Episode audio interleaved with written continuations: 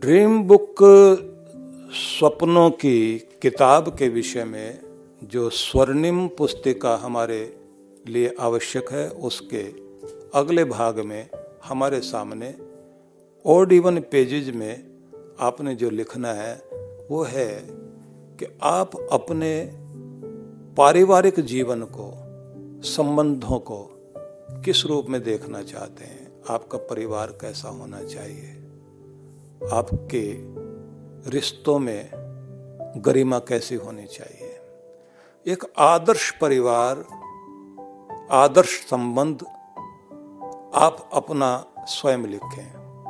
आप लिखेंगे कि ज़िंदगी में व्यक्ति के शुरुआत ही होती है माँ के प्रेम से, पिता के लाड़ प्यार से, और उसी को सीखता हुआ व्यक्ति जीवन में उसी तरह के प्रेम को अपने जीवन में चाहता है। तो वह प्रेम बना रह सके, हमारे संबंध प्रगाढ़ प्रेम से युक्त रह सकें तो एक आदर्श व्यक्ति का जीवन कैसा होता है, जो पारिवारिक उसका जीवन होता है, वो कितना अच्छा होता है, क्या वो करता है। तो जिस घर में पति पत्नी एक दूसरे को समझते हैं, एक दूसरे के लिए सहयोगी हैं, जहाँ ईगो प्रॉब्लम नहीं है, जहाँ एडजस्टमेंट है जहाँ सुंदर तालमेल है, जहाँ कोई भी कलह कलेश हो भी जाए तो बहुत जल्दी वो एक दूसरे से क्षमा याचना करके, सॉरी बोलकर जल्दी उसको ख़त्म कर लेते हैं, जहाँ गलत फहमियाँ नहीं बनती।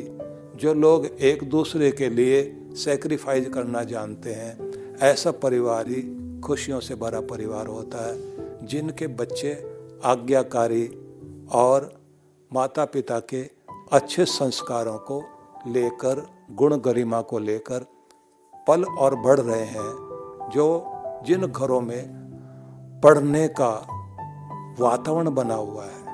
क्योंकि बच्चे पढ़ना चाहते हैं और घर के अंदर पढ़ने का वातावरण ना हो तो ये ध्यान रख लीजिए, वो बच्चे पढ़ नहीं पाते। जिस घर में जैसा वातावरण होता है उसी के अनुसार बच्चे बन जाते हैं। तो जिनके घर में पढ़ाई का वातावरण है, निश्चित रूप से वो बच्चे महान बनते हैं, वो पढ़ते हैं। जो अपने बिज़नेस में अपने बच्चों को ले जाना चाहते हैं तो वहाँ वातावरण अपने घर में बिज़नेस वाला ही वातावरण दिया जाना चाहिए। जिससे बच्चों का मन और मस्तिष्क और उनका जो अवचेतन है, वो उसके लिए तैयार हो सके।